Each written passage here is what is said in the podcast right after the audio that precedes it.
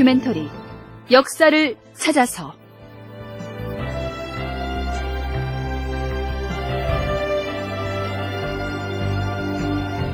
제사백오십구 편 명나라의 집단 망명한 조선의 승려들. 극본 이상락, 연출 황영선.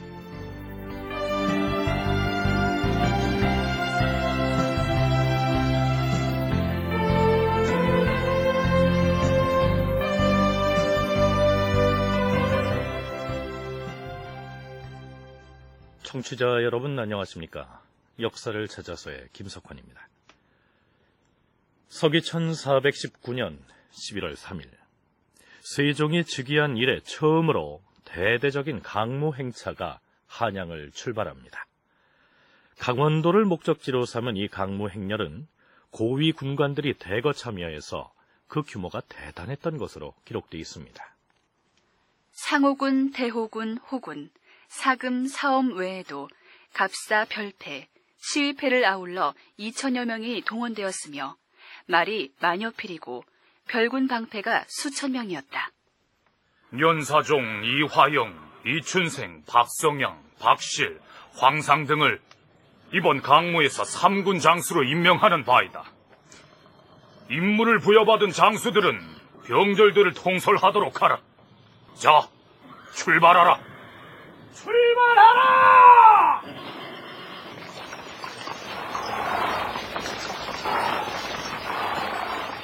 한양을 출발한 강무 행렬은 양주의 평구역에 이르렀다. 그곳에서 두 임금이 매산양을 관람하고 점심을 먹었다. 경기감사 조치 등이 와서 두 임금을 배웠고 술과 과일을 올림으로 시위하는 대소인원에게 술을 하사하도록 명하였다. 다음으로 용진 남쪽에서 사냥을 하고 용진 여우를 건너 남쪽 언덕에 유숙하였는데 경기감사 조치가 또 술과 과일을 올림으로 시위하는 대소인원에게 나누어주게 하였다. 이전에 전라도 임실 강무를 소개하면서 언급했던 것처럼 강무의 목적지가 강원도라고 해서 강원도로 곧장 가는 것이 아니고 중간 경유지인 양주 등지에서 사냥도 하고 하룻밤 유숙도 하면서 천천히 이동을 했기 때문에 이러한 경우에 경기도의 지방수령이 책임을 지고 임금을 비롯한 조정신료들과 강무에 동원된 군사들을 접대해야 했던 것이죠. 왕조실록의 강무 관련 기사에서 두 임금이라고 칭한 대상은 물론 국왕인 세종과 상왕인 태종을 일컫습니다. 자, 드디어 강무 행렬이 강원도 땅에 접어듭니다.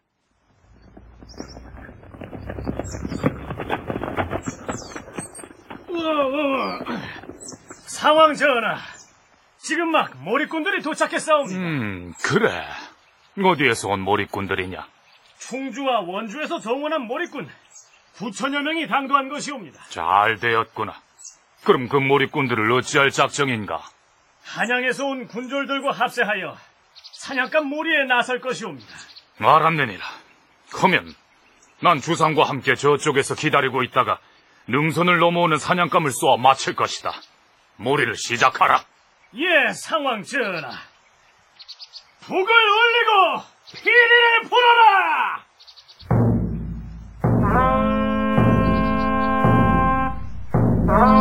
군졸들과 몰입꾼들은 좌우로 편을 갈라 돌격하라.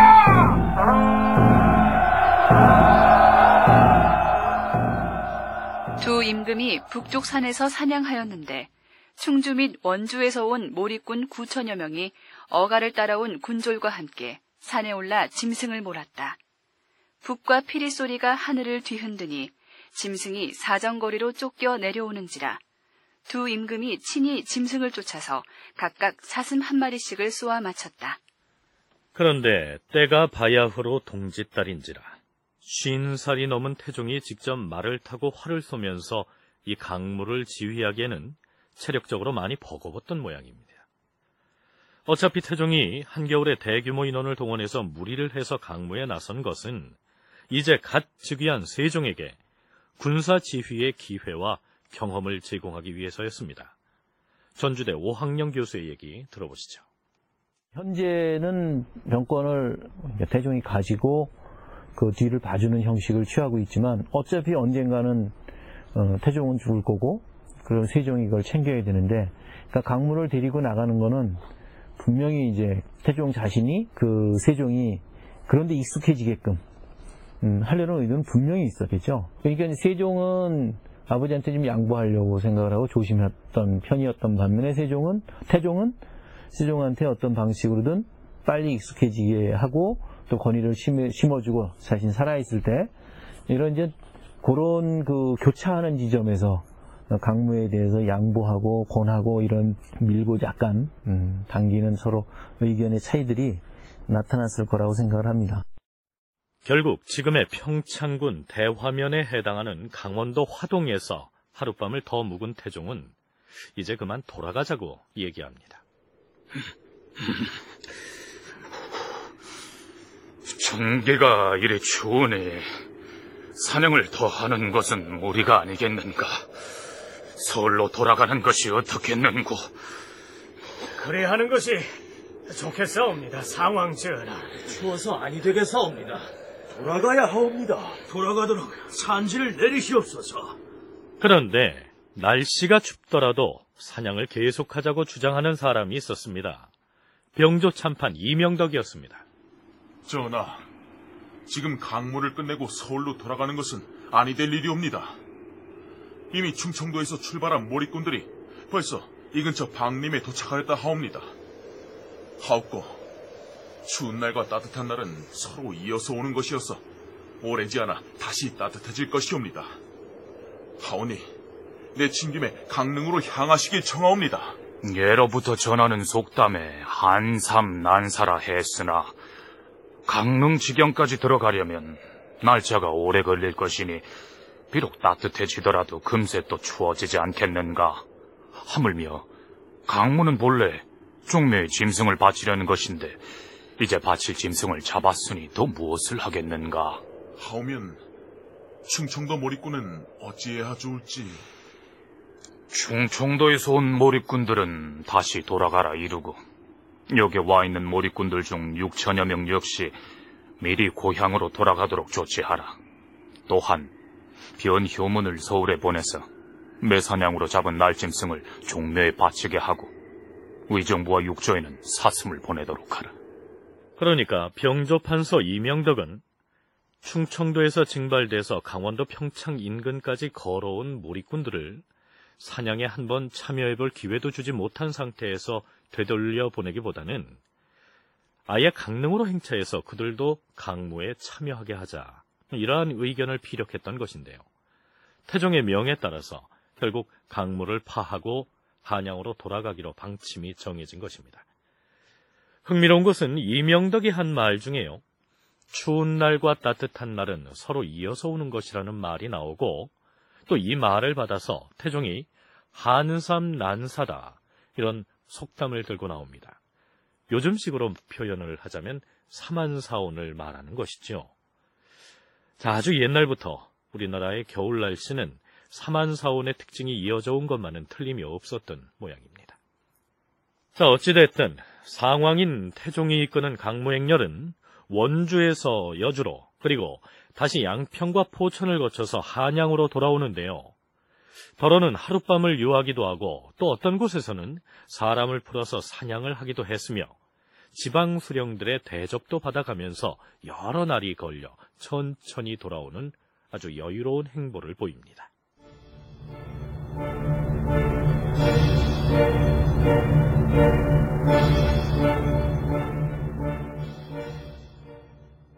그런데 태종 이방원은 세종 삼 년 이른 봄에도 세종과 함께 강무를 나섭니다.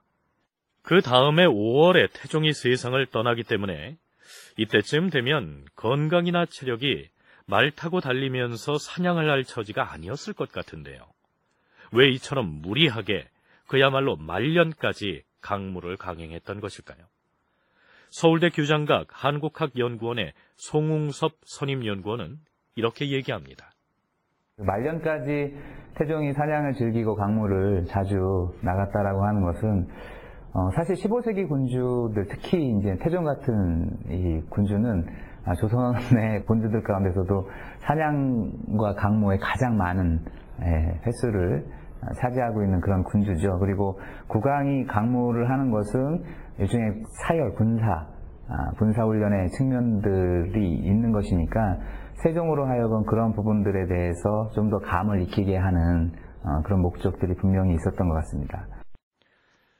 자, 이제 그 자신이 끝까지 쥐고 있던 병권조차도 아들인 세종에게 넘겨주고 자신은 완전히 퇴장해야 할 때가 임박했음을 인식한 태종으로서는 무를 다소 소홀히 하고 문에 치우치는 성향을 보인 세종을 모름지기 문무를 겸비한 훌륭한 군주로 만들기 위한 마지막 배려로서 또 한 차례의 강무를 강행했던 것으로 보입니다. 자, 그런데 여기에서 잠깐. 사실은 앞에서 소개했던 강원도 지역에서의 강무에는 효령대군과 양녕대군도 함께 갔던 것으로 나옵니다. 그 기사의 첫머리를 살펴보시죠.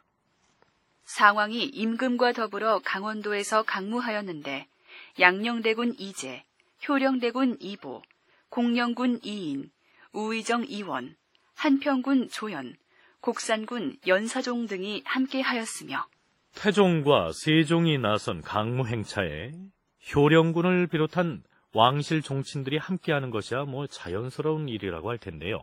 하지만 양녕대군이 어떻게 따라 나설 수 있었을까요? 비록 양녕대군이 유배형을 받고 귀양가 있는 상황은 아니었다고 해도 경기도 광주로 거주지를 제한해서 감시당하고 있는 처지였는데 주상과 상황이 함께하는 강무에 그가 한자리를 차지하고 나선다는 건 좀 이상해 보이지 않습니까?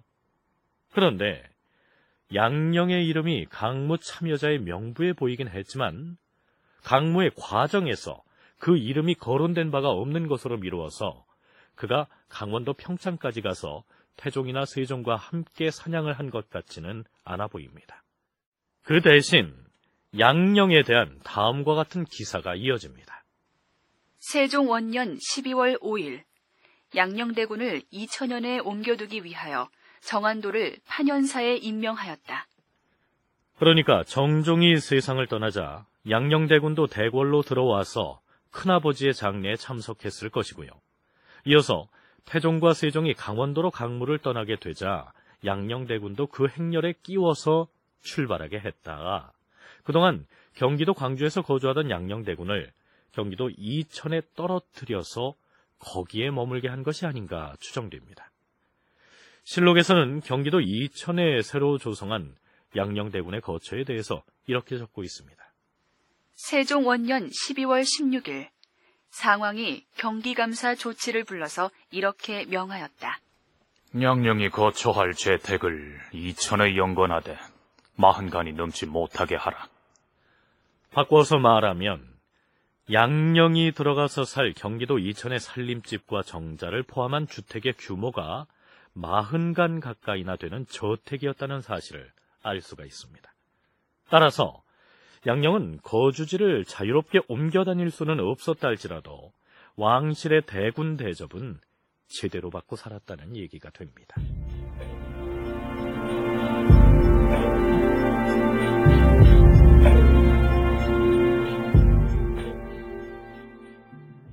자, 다시 강무 얘기로 돌아가 볼까요?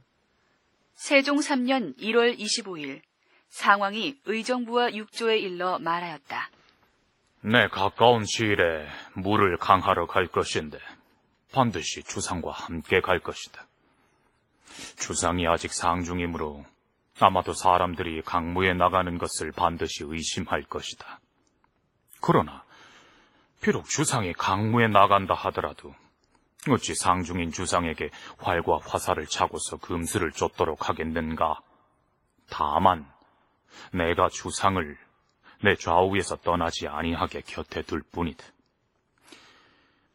내가 이미 늙었으니 주상이 아니면 누구와 더불어 어울리겠는가. 이번 강무에 주상이 참여하는 것을 경들이 괴이적게 여기지 아니하면 다행으로 여기겠노라. 자, 여기에서 세종은 아직 상중이다 라고 했는데요. 얼마 전에 있었던 세종의 어머니, 즉 원경왕후 민씨의 죽음을 두고 한 말입니다. 원경왕후의 죽음에 관해서는 뒤에서 별도로 살펴보도록 하죠. 그런데 아버지인 태종이 추진한 강물을 이 세종은 탐탁지 않게 여겼던 모양입니다. 내가 철원으로 강물을 나갈 터이니 주상도 함께 하도록 하시오. 상왕 전하, 저는 지금 어머님 상중이옵니다. 제가 지금 광유전에 어머님 위패를 모셔놓고 있사온데 어찌 활과 화살로서 무 생명을 쏘아 죽일 수 있겠사옵니까? 그것은 주상이 걱정할 일이 아니오. 비록 강모하는 데 쫓아는 가지만 직접 짐승을 잡을 일은 없을 것이오.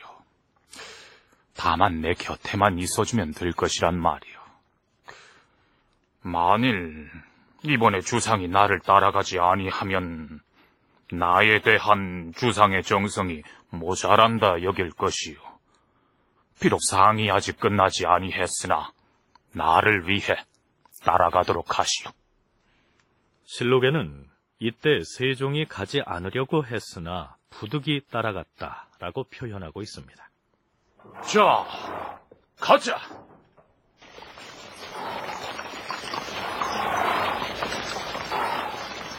드디어 강무 행렬이 강원도 진부 방면을 향해서 출발합니다. 태종 이방원에겐 생애 마지막 강무였습니다. 두 임금이 양주의 초두에서 만나니 경기관찰사 성엄과 경력 이숙치, 광주목사 이육, 판관 김종서, 양주목사 홍희 등이 조복 차림으로 와서 배웠다. 여기에서 사냥하여 잡은 새를 종묘와 광효전, 공정대왕 혼전에 천신하여 올리게 하였다. 이윽고 용나루를 건너서 저녁에 두 임금의 거가가 용나루 동쪽 언덕에 머물렀다. 그런데 강원도 진부 인근의 구단산에서 행해진 사냥에서 작은 사고가 생깁니다.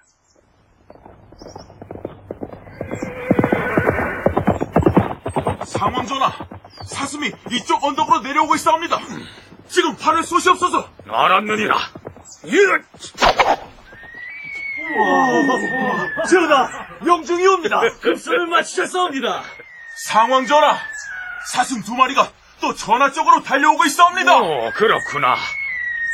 오늘 근데 어찌 사슴이 겁없이 마음대로 달려오는 것이냐? 상왕 전하, 다시 내놓사옵니까? 상왕은 사슴을 많이 쏘았다. 그런데 사슴 두 마리가 달아나다가 상왕이 탄 말에 부딪혀서 말이 무릎을 꿇는 바람에 상왕이 말에서 떨어졌다. 태종은 신하들이 사전에 직접 말을 타고 달리면서 사냥을 해서는 안 된다고 충언을 했음에도 불구하고 막상 현장에 나오고 보니 사냥 욕심이 과하게 발동했던 모양입니다. 그러다가 낙마 사고가 난 것이죠. 태종은 보면 말에서 잘 떨어지나 봅니다. 이 태종 사 년에도 말에서 떨어져가지고 그런 얘기가 하죠. 말에서 떨어졌는데 뭐 다친 거를 이렇게 생각하기 전에 저기 사관이 좀 모르게 해라는 얘기가 있습니다. 근데 그걸 알고 사관이 적었죠. 그리고 말에서 떨어진 거에 더해서 사관이 모르게 하라는 말까지 지금 실록에 남아 있거든요. 그런 거 보면 굉장히 그 사냥 같은 걸 즐겨 했는데 말은 잘 못한 모양입니다. 오학령 교수가 거론한 태종 사 년의 기사는 이렇습니다. 태종 사 년 이월 팔일 임금이 친히 활과 화살을 가지고 말을 달려 노루를 쏘다가 말이 거꾸러지는 바람에 임금이 땅바닥으로 떨어졌다. 그러나 몸이 상하지는 않았다. 임금은 급히 좌우를 돌아보며 말하였다. 과인이 말에서 떨어진 사실을 사관은 알지 못하게 해야 하느니라. 알겠는가? 자, 사관이 알면 그 사실을 틀림없이 사초에다 꼬치꼬치 기록할 것이고 그렇게 되면 자신은 후세 사람들에게 걸핏하면 사냥하다가 말에서 떨어진 변변치 못한 임금의 모습으로 비칠 것이니 체면이 손상된다는 얘기입니다. 그러나 그 정보를 어떻게 입수를 했는지 사관은 태종이 말에서 떨어졌다는 내용뿐만이 아니고요. 사관에게 알리지 말라고 얘기했다는 그 사실까지 고스란히 실록에 기록을 해놓습니다. 그런데 태종 이방원이 마지막으로 나선 대규모의 강무에서 말에서 떨어졌고 또 그 사실이 고스란히 실록에 올라있다는 이 사실은 그의 아버지인 태조 이성계의 관련 기록과 견주어 볼 때 묘한 상징성이 있어 보입니다. 태조 이성계가 고려 말에 원나라의 잔당 나하추 세력과 전투하는 장면이 태조실록의 총서에 기술되어 있는데요. 자, 잠깐 들여다보시죠. 이성계는 말을 돌려 두 명의 적군 장수를 모두 쏘아 죽이고 즉시 이십여 명을 연달아 화살로 맞춰 죽였다. 한 적병이 이성계를 쫓아와서 창을 들어 찌르려고 하므로 이성계는 갑자기 몸을 한쪽으로 돌려 말에서 떨어지는 것처럼 하면서 그 적병의 겨드랑이를 쳐다보고 활을 쏘아 죽이고는 즉시 다시 말 위로 올라탔다. 또 한 적병이 앞으로 나와서 이성계를 보고 쏘므로 이성계가 즉시 말 위로 올라섰다. 선체로 내달리니 화살이 사타구니 밑으로 빠져나가는지라 이성계는 이에 말을 채찍질에 뛰게 하여 적병을 쏘아 그 무릎을 맞췄다. 자, 어떻습니까? 실록에 기록된 이 내용을 사실대로 믿기만 한다면 제 아무리 마상무술의 달인이라고 할지라도 이성계의 신출귀몰한 이 무예를 따라갈 수가 있겠습니까? 물론 이성계는 걸출한 무장 출신으로서 뛰어난 무예를 갖춘 인물이었다는 사실을 의심하는 학자는 없습니다. 그러나 달리는 말 위로 올라서서 적군의 화살을 가랑이 사이로 피했다. 뭐 이런 식으로 과장해서 실록에 기술한 것은 조선이란 나라를 세운 시조인 만큼 이성계가 신이한 능력을 지닌 인물이었다는 점을 강조할 필요가 있었기 때문이었겠지요. 하지만 그의 아들인 태종의 경우에는 말년에 사냥에 나갔다가 달아나는 사슴 때문에 말에서 떨어졌다고 실록에 기록하고 있는데요. 오히려 사실성의 측면에서는 이 기록이 더 믿음이 가지 않습니까? 유가가 중국 한나라 세웠던 유방한테 했던 유명한 말이 있습니다. 천하를 말 위에서 얻을 수는 있지만 천하를 말 위에서 다스릴 수는 없다. 이게 아주 그게 이제 이 천하를 얻는 말이라고 하는 건 이제 무의 의미가 되지 않습니까? 근데 말 위에서 내려와야 다스리는 거지. 그러니까 결국은 문으로 다스리는 거거든요. 일상의 질서를 만들어나가고 문화를 만들어나가고 예측할 수 있는 삶을 다 꾸려나가려면 확확 변하는 혁명이나 전쟁으로는 안 되는 거니까요. 그러니까 당연히 이제 그 문이라고 하는 영역이 필요하게 되는 거고 바로 세종대는 그걸 꽃피웠던 시대였었고요. 마상득천하, 마상불가치천하. 오학령 교수는 천하를 말 위에서 얻을 수는 있지만 천하를 말 위에서 다스릴 수는 없다라고 하는 육가의 말을 인용하고 있습니다. 이성계가 조선 왕조를 개창하고 이방원이 그 왕조의 기틀을 다지기 위해서 단행했던 이제까지의 통치 행위들이 말 위에서 이루어진 창업 과정의 그것이었다면 이제부터는 세종이 말에서 내려와서 열어나갈 세상은 문치 시대가 될 것이다. 이렇게 해석할 수가 있겠죠. 세종은 강무에 나서기를 꺼려했고 무리를 해서 사냥에 나선 태종이 말 위에서 떨어졌다는 이 사실 자체가 그러한 시대적 전환을 상징하는 것은 아닐까요?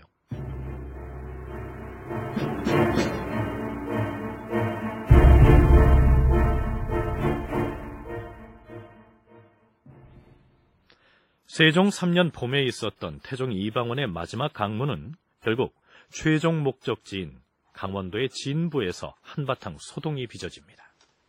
행차가 진부에 머물렀다. 야외 장막에서 술자리가 베풀어졌다. 자, 우의정은 내 술을 한 잔 받으라. 황공하옵니다, 상왕전하. 음.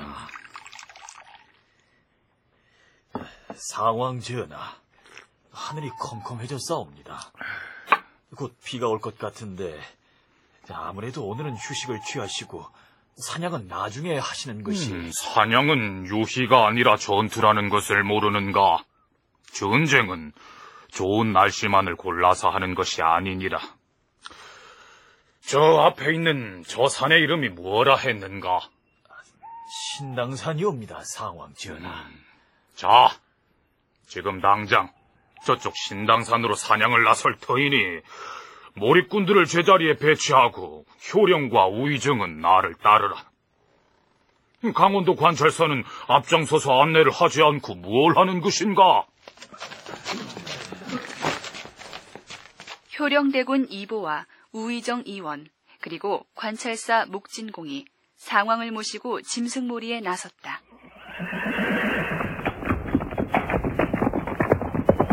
산 너머에 있는 몰입꾼들에게 짐승을 몰고 능선을 넘어오라고 이르라. 한양에서 온 군졸들은 상황 전화를 호위하여 중앙으로 나갈 채비를 갖추라.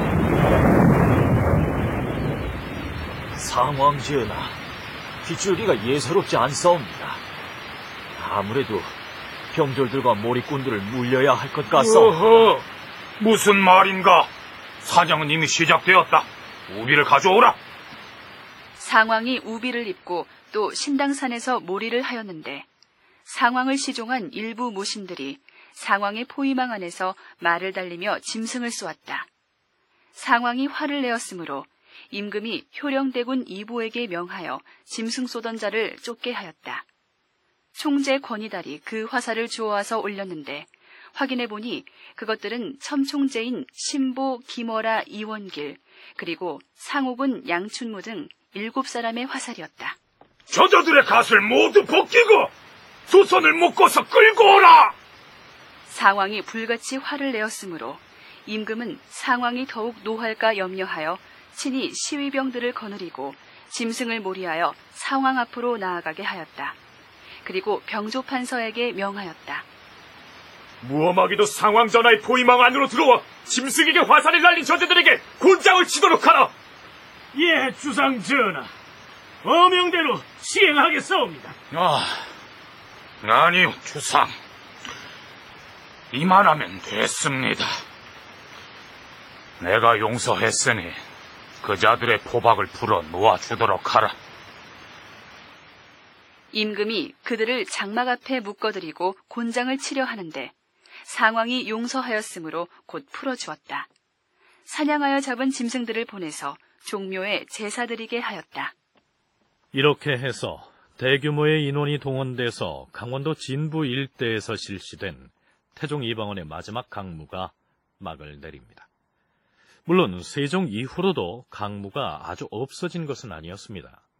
오학령 교수와 송웅섭 연구원의 얘기를 차례로 들어보시겠습니다. 종묘에 천신할 때, 이제 제사 때 바치기 위해서 하는 것 외에는 짐승을 함부로 남획해서는 안 된다. 이게 말하자면 제사라고 하는 것과 관련돼서 허용되는 것 외에는 요즘으로 얘기하면 에콜로지컬한 그 문제가 제기되는 거죠. 그 함부로 짐승 죽이고 그런 거는 좋지 않다. 그러니까 그런 것들로 봐도 양상이 변하는 겁니다. 그러니까 막 왕이 이제 세종 때 되면 이제 왕이 격구한다거나 사냥한다거나 이게 현격하게 줄어들어 나가거든요. 그 뒤로도 마찬가지고요. 그것을 준비하고 그 비용을 감당하고 또 실질적으로 거기에 동원되는 어떤 인력이라든가 이런 것들 모든 과정들을 놓고 봤을 때는 일종의 국가적 부담일 수가 있거든요. 그리고 해당 지역의 주민들은 거기에 차출되어서 또 많은 어떠한 이 노고를 담당을 해야 되는 거기 때문에 아, 왕도정치 사상의 입장에서 봤을 때 백성의 부담을 짊어지게 하는 일이라고 하는 것은 아, 사실은 국왕의 입장에서 그리 좋은 평가를 얻을 수 없는 그런 측면이 있어서 어, 자주 이제 조저되는 측면이 있고 실질적인 왕권 행사에 있어서 삼 사의 언론의 활바람 이런 것들이 국왕이 그렇게 자주 행차하고 사냥을 나가는 것들에 대해서 제약을 하는 것이 이제 더 강화되어 가기 때문에 아무래도 이제 어, 국왕의 입장에서는 잘 안 나가게 된다라고 얘기할 수 있겠죠. 임금이 신하들을 사냐로 끌고 나가서 사냥의 형식을 빌려서 직접 병권을 지휘하는 모습을 보여줌으로써 위용을 과시하는 그러한 강무의 의미는 세종 때 이후로는 점차 퇴색하게 된다. 이러한 얘기입니다.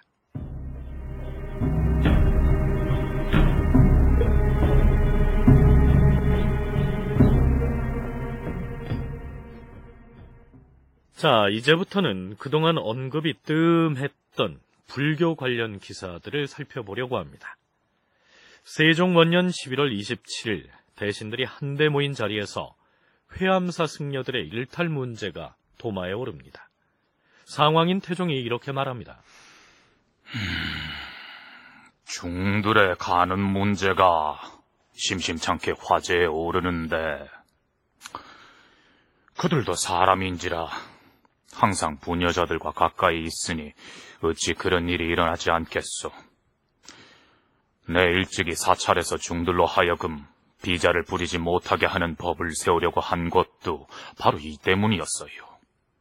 비자는 먼 곳에 살게 하고 노자를 윤번으로 부리게 하는 것이 옳을 것이요. 비자는 여자종을 일컫고 노자는 산의 종을 말합니다.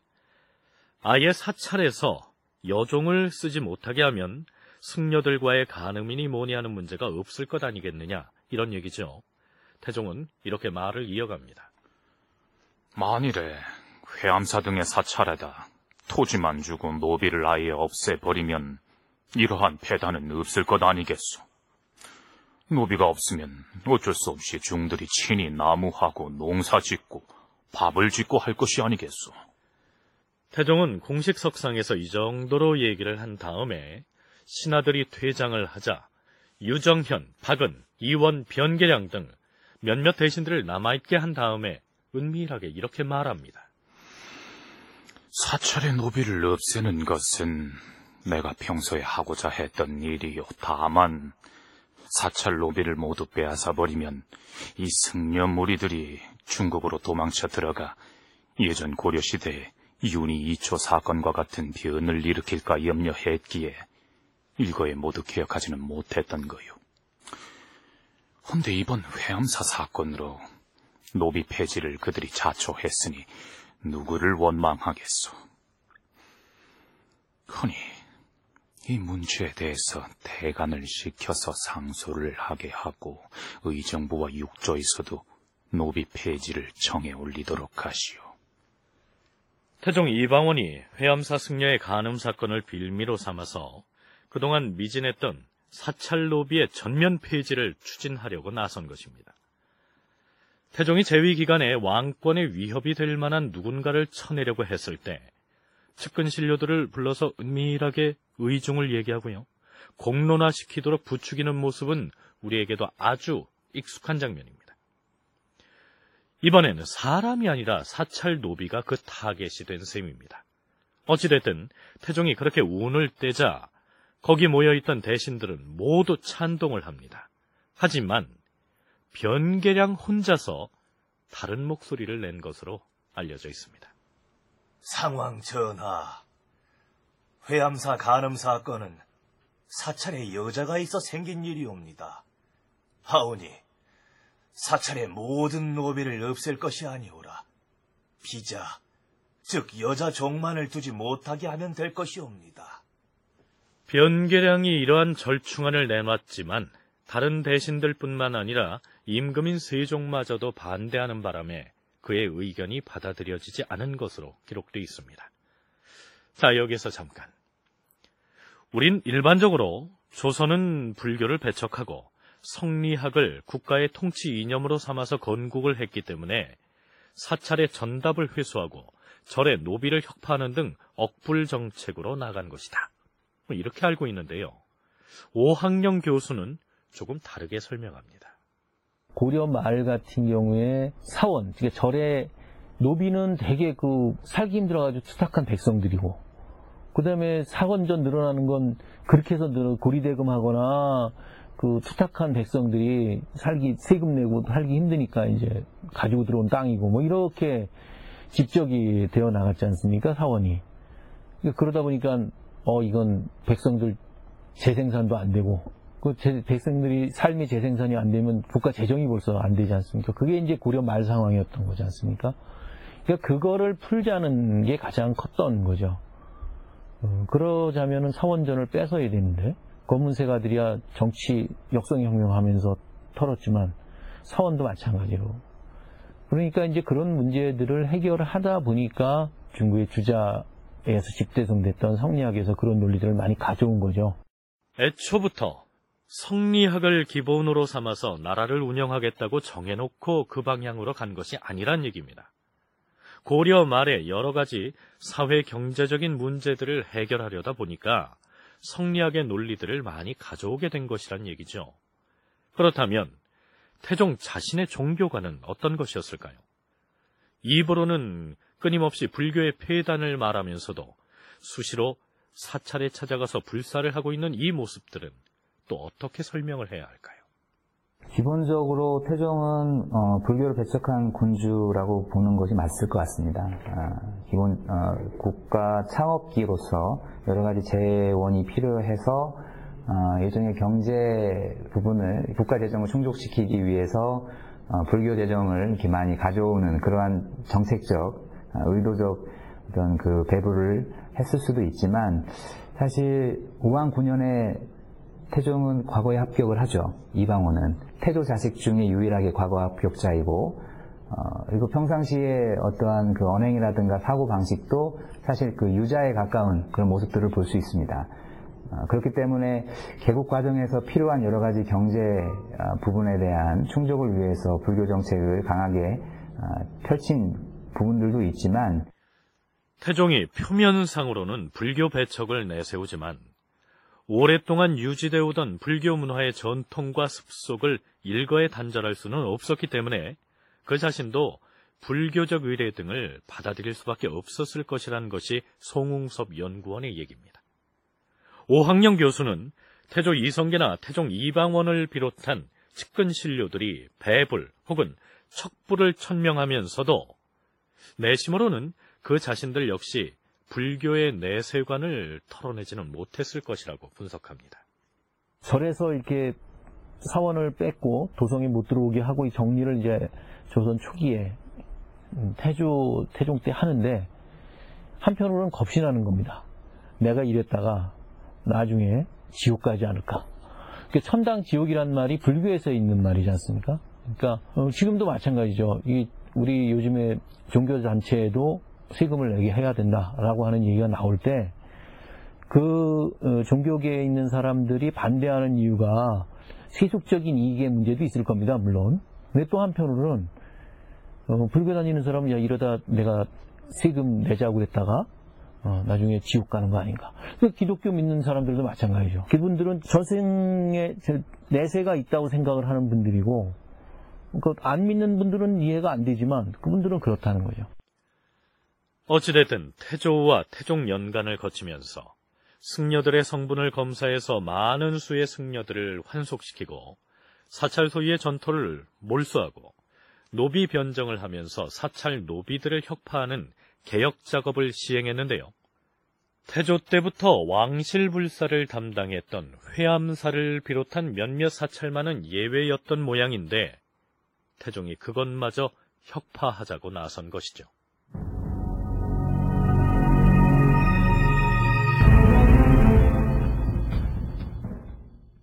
태종이 회암사의 노비 혁파 문제에 대해서 언지를 준 바로 다음 날인 세종 원년 십일월 이십팔일, 아닌 게 아니라 의정부에서 상소를 올립니다. 주상 전하, 일찍이 석가가 노비를 부리면서 공양했다는 말은 듣지 못하였사옵니다. 그러나 회암사는 불교의 수법도량이요, 진관사는 수륙도량이므로 국가에서 특별히 노비를 넉넉하게 주어서 공양하게 하였던바. 여기에 있는 자들은 진실로 마음을 깨끗하게 가지고 욕심을 적게 하여 나라를 복되게 하는 정신을 계승하고 국가의 무거운 은혜에 보답하여야 할 것이옵니다. 하운데 회암사의 중 가휴와 정후 그리고 진관사의 중 사익과 성주 등 수십 명은 수시로 절의 계집종과 음역을 방자히 행함으로써 불교의 산보를 더럽혔을 뿐 아니라 국법을 범하였사옵니다. 아직 여러 절에 노비가 남아있는 것은 대개 예부터 내려오는 폐습에 기인한 것이므로 갑자기 개혁하지 못하였던 것이오나 이것은 중들을 죄에 빠지게 하는 것으로서 불도의 수치일 뿐만 아니라 또한 국법의 결함이라 하겠사옵니다. 주상 전하께서는 총명하고 슬기로운 자질로서 천명을 받고 왕위에 오르시어 정신을 가다듬고 정치를 하고 계시오니 옛날의 패습을 개혁하고 새로운 정사를 선포하시어서 세종이 새로 왕위에 오른 김에 폐습을 타파한다는 차원에서 회암사 등의 사찰에 있는 노비들을 모두 혁파하라, 이런 내용입니다.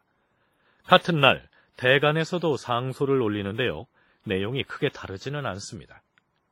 간추려서 몇 마디만 옮기죠.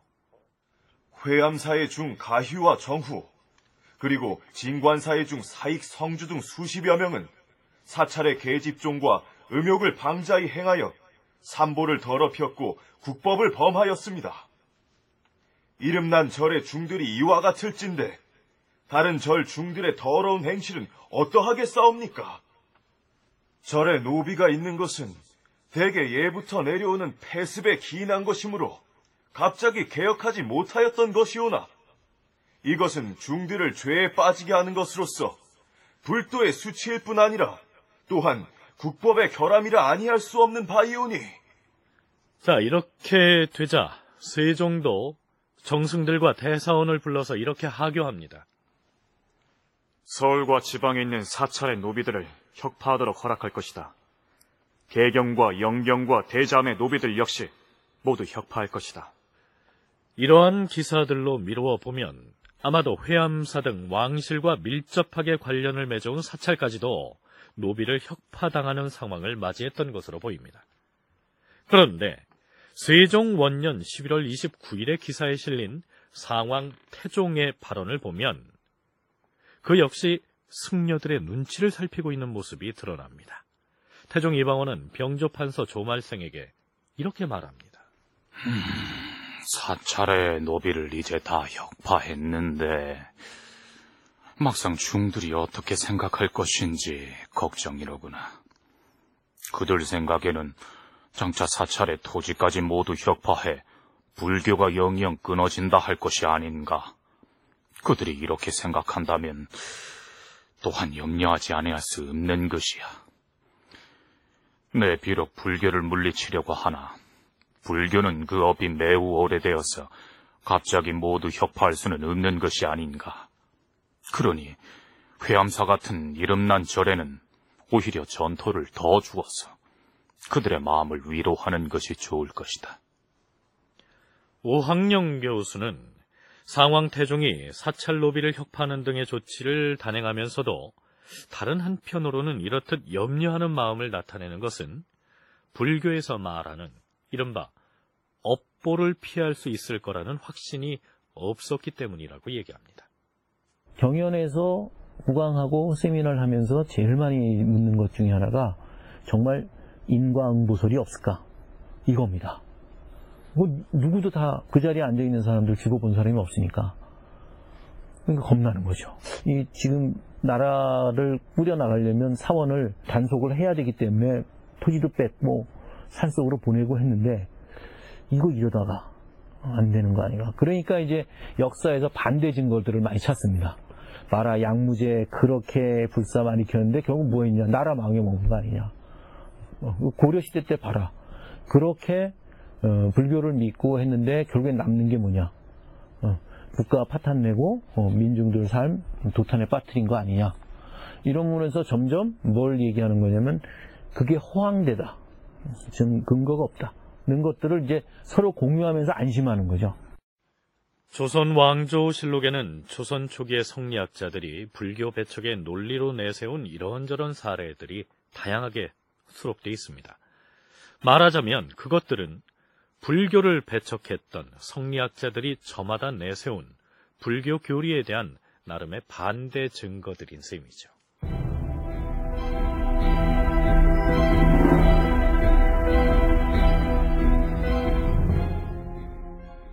그런데 불교와 관련해서 우려할 만한 사건이 발생합니다. 세종 원년 십이월 십일 상왕 태종은 자신의 거처인 수강궁에 촛불을 켜놓고서 병조참의 윤회와 지신사 원숙을 불러놓고 심각하게 무엇인가를 의논하는데요. 무슨 내용인지 들어보시죠. 오늘 주상이 나한테 보고한 바에 따르면 일부 사찰의 중들이 중국으로 도망친 사건이 일어났다 했다. 중들이 중국으로 도망을 쳤다는 말씀이시옵니까? 음. 몇 명이나? 도망친 승려의 수가 물경 서른이라 했느니라. 서른 명의 중들이 집단으로 도주를 했단 말씀이옵니까? 그것도 명나라로 하오면 큰일이 아니옵니까? 예전에 윤희와 이초가 명나라로 도주해 거짓말로 본국에 대한 일을 고자질하자 명나라 태조 또한 의혹을 품는 바람에 여러 해를 두고 변명을 했지만 끝내 그 내막을 제대로 밝혀내지 못했던 것이다. 그뿐인가? 내가 즉위하던 첫 해에는 상당군 이절을 외방에 귀양 보냈는데 중 하나가 도망해 중국에 들어가서는 사실을 지나치게 과장해 고하는 바람에 지금의 황제가 또한 이것을 믿고 본국 사신에게 무엇라 한 줄 아는가? 너희 나라 왕이 친족을 죽였다 이렇게 얘기하지 않았는가? 이번에 도망친 중들이 그런 일을 하지 않는다고 어찌 장담하겠는가? 우리나라는 평안도와 함경도 쪽의 경계가 명나라와 연해 있어서 사람들이 국경을 넘어 도망쳐 들어가기가 매우 쉽사옵니다. 하물며 승려들의 경우 명나라로 도망쳐 들어가기가 평민보다도 훨씬 더 용이하다는 것이 문제이옵니다. 걱정스러운 것은 지금의 명나라 황제가 불교를 신봉하는 정도가 옛 양무제보다 더 심해서 불경 외는 소리와 명칭 가곡을 외는 소리가 천하에 퍼져 있고 불상을 그린 그림이 온 누리에 파다한 실정이다. 사정이 이러한데 우리 조선에서 중들이 도망쳐 들어왔다 하면 어찌 되겠는가? 더구나 우리나라에서는 이미 사찰의 토지를 혁파했고 노비 또한 겨우 열애 하나 정도를 남기고는 모두 혁파해버렸으니 이 어찌 중들의 원망이 없겠는가? 비록 승려 자신들이 자초한 일이라 할지라도 나라 안에선 희망이 없다 생각하고 있던 터에 중국의 황제가 불도를 숭상한다는 소문을 듣고 도주해 명나라로 들어간 것이니 그것이 걱정이옵니다. 이번에 도망하여 중국에 들어간 중들이 이런저런 말들을 혹은 거짓으로 혹은 과장하여 명나라에 참소를 한다면 황제가 장차 무엇라 할 것인지 심히 염려하지 않을 수 없사옵니다. 승려 서른 명이 집단으로 명나라로 넘어간 사태를 두고 태종과 측근 신료들의 걱정이 깊어지기만 합니다. 그렇다면 이 승려들은 왜 중국으로 넘어갔을까요? 국가의 불교에 대한 사찰들에 대한 압박들이 강화되는 상황 속에서 이전보다는 수월하지 않은 입장임에는 분명한 것 같습니다. 그랬을 때 이들이 이제 하필이면 왜 중국으로 도망가게 됐는가, 중국으로 이제 일종의 망명이죠. 망명을 하게 됐는가라고 하는 문제는 그 어떠한 관련들이 지역적으로 지역적으로 이제 중국과 가까운 지역에 있었고, 그래서 그들 사이에서 자리 잡고 있었던 중국에 가서 뭐 성공한 케이스라든가 뭐 이런 것도 어 있을 수도 있었을 것 같습니다.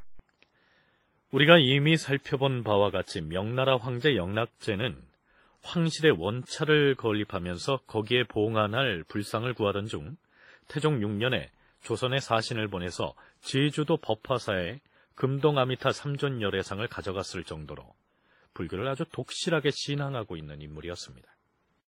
사정이 그러했으니 승려 서른 명의 집단 망명 사건은 명나라에 대한 사대를 외교 노선으로 취하고 있던 조선에게는 껄끄러운 일이 아닐 수 없었겠지요.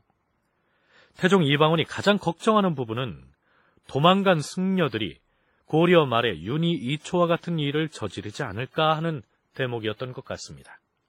조선에서 죄를 짓고서 간 사람들이나 혹은 뭐 다른 이유로 중국에 간 사람들이 정착하고 이럴 때 이제 그 자신들의 도의를 위해서 이 말을 꾸며내는 경우가 생겨나는데, 이게 윤희조 사건이 대표적인 조선이 명나라를 어떻게 하려고 한다는, 아마 이제 그런 얘기들을 지어내서 이제 했을 경우에는 외교적 문제로 바로 비화가 되니까 모처럼 이제 이 시기 되면은 중국하고는 이제 영락제 이후로 안정되는 단계거든요.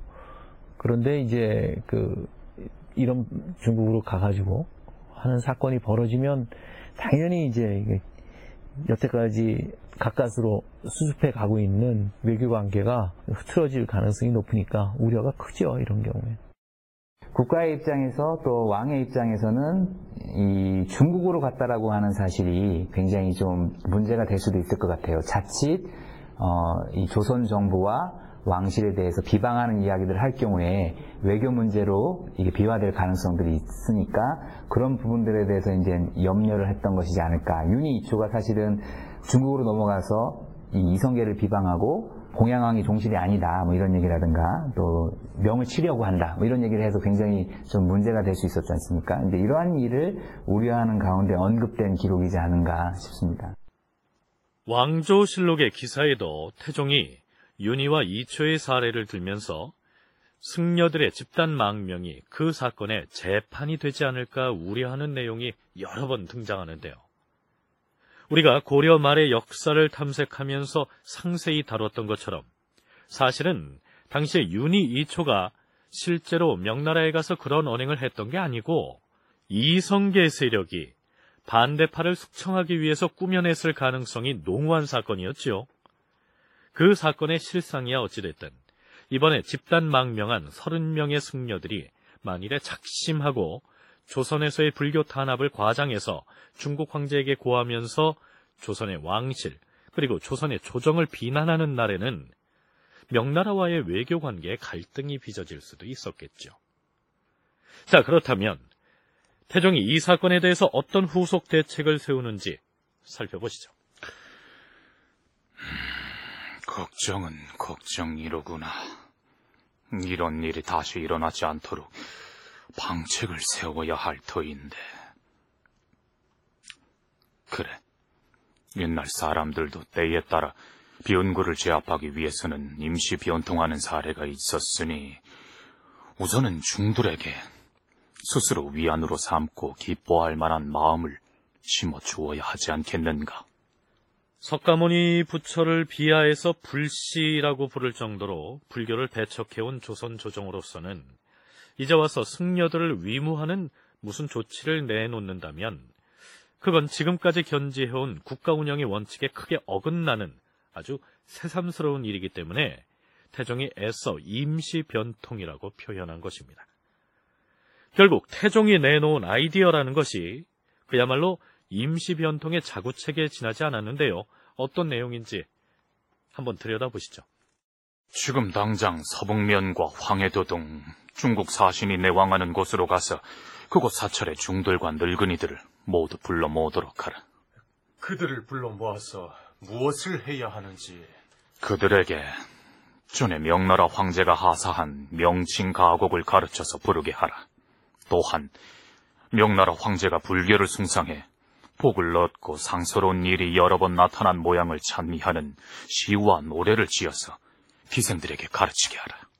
아니, 어찌하여 하필이면 기생들에게 그것을 가르치라 하시온지. 명나라 사신이 압록강을 넘어 우리 조선에 들어와서 연도를 지날 때에 여기저기에서 불경 외우는 소리가 들리고 또한 연회에서 가무를 할 때에 기생들이 황제의 덕을 칭송한다면 나중에 그 이야기가 필시 황제의 귀에 들어갈 것이 아니겠느냐.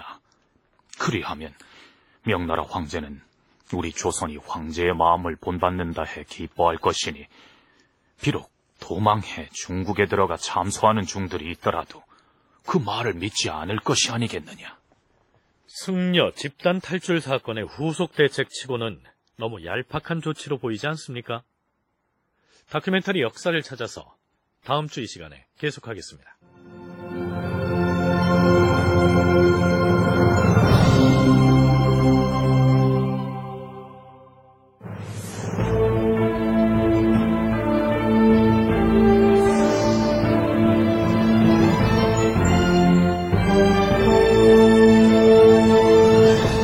다큐멘터리 역사를 찾아서 제사백오십구 편 명나라의 집단 망명한 조선의 승려들, 이상락 극본, 황영선 연출로 보내드렸습니다.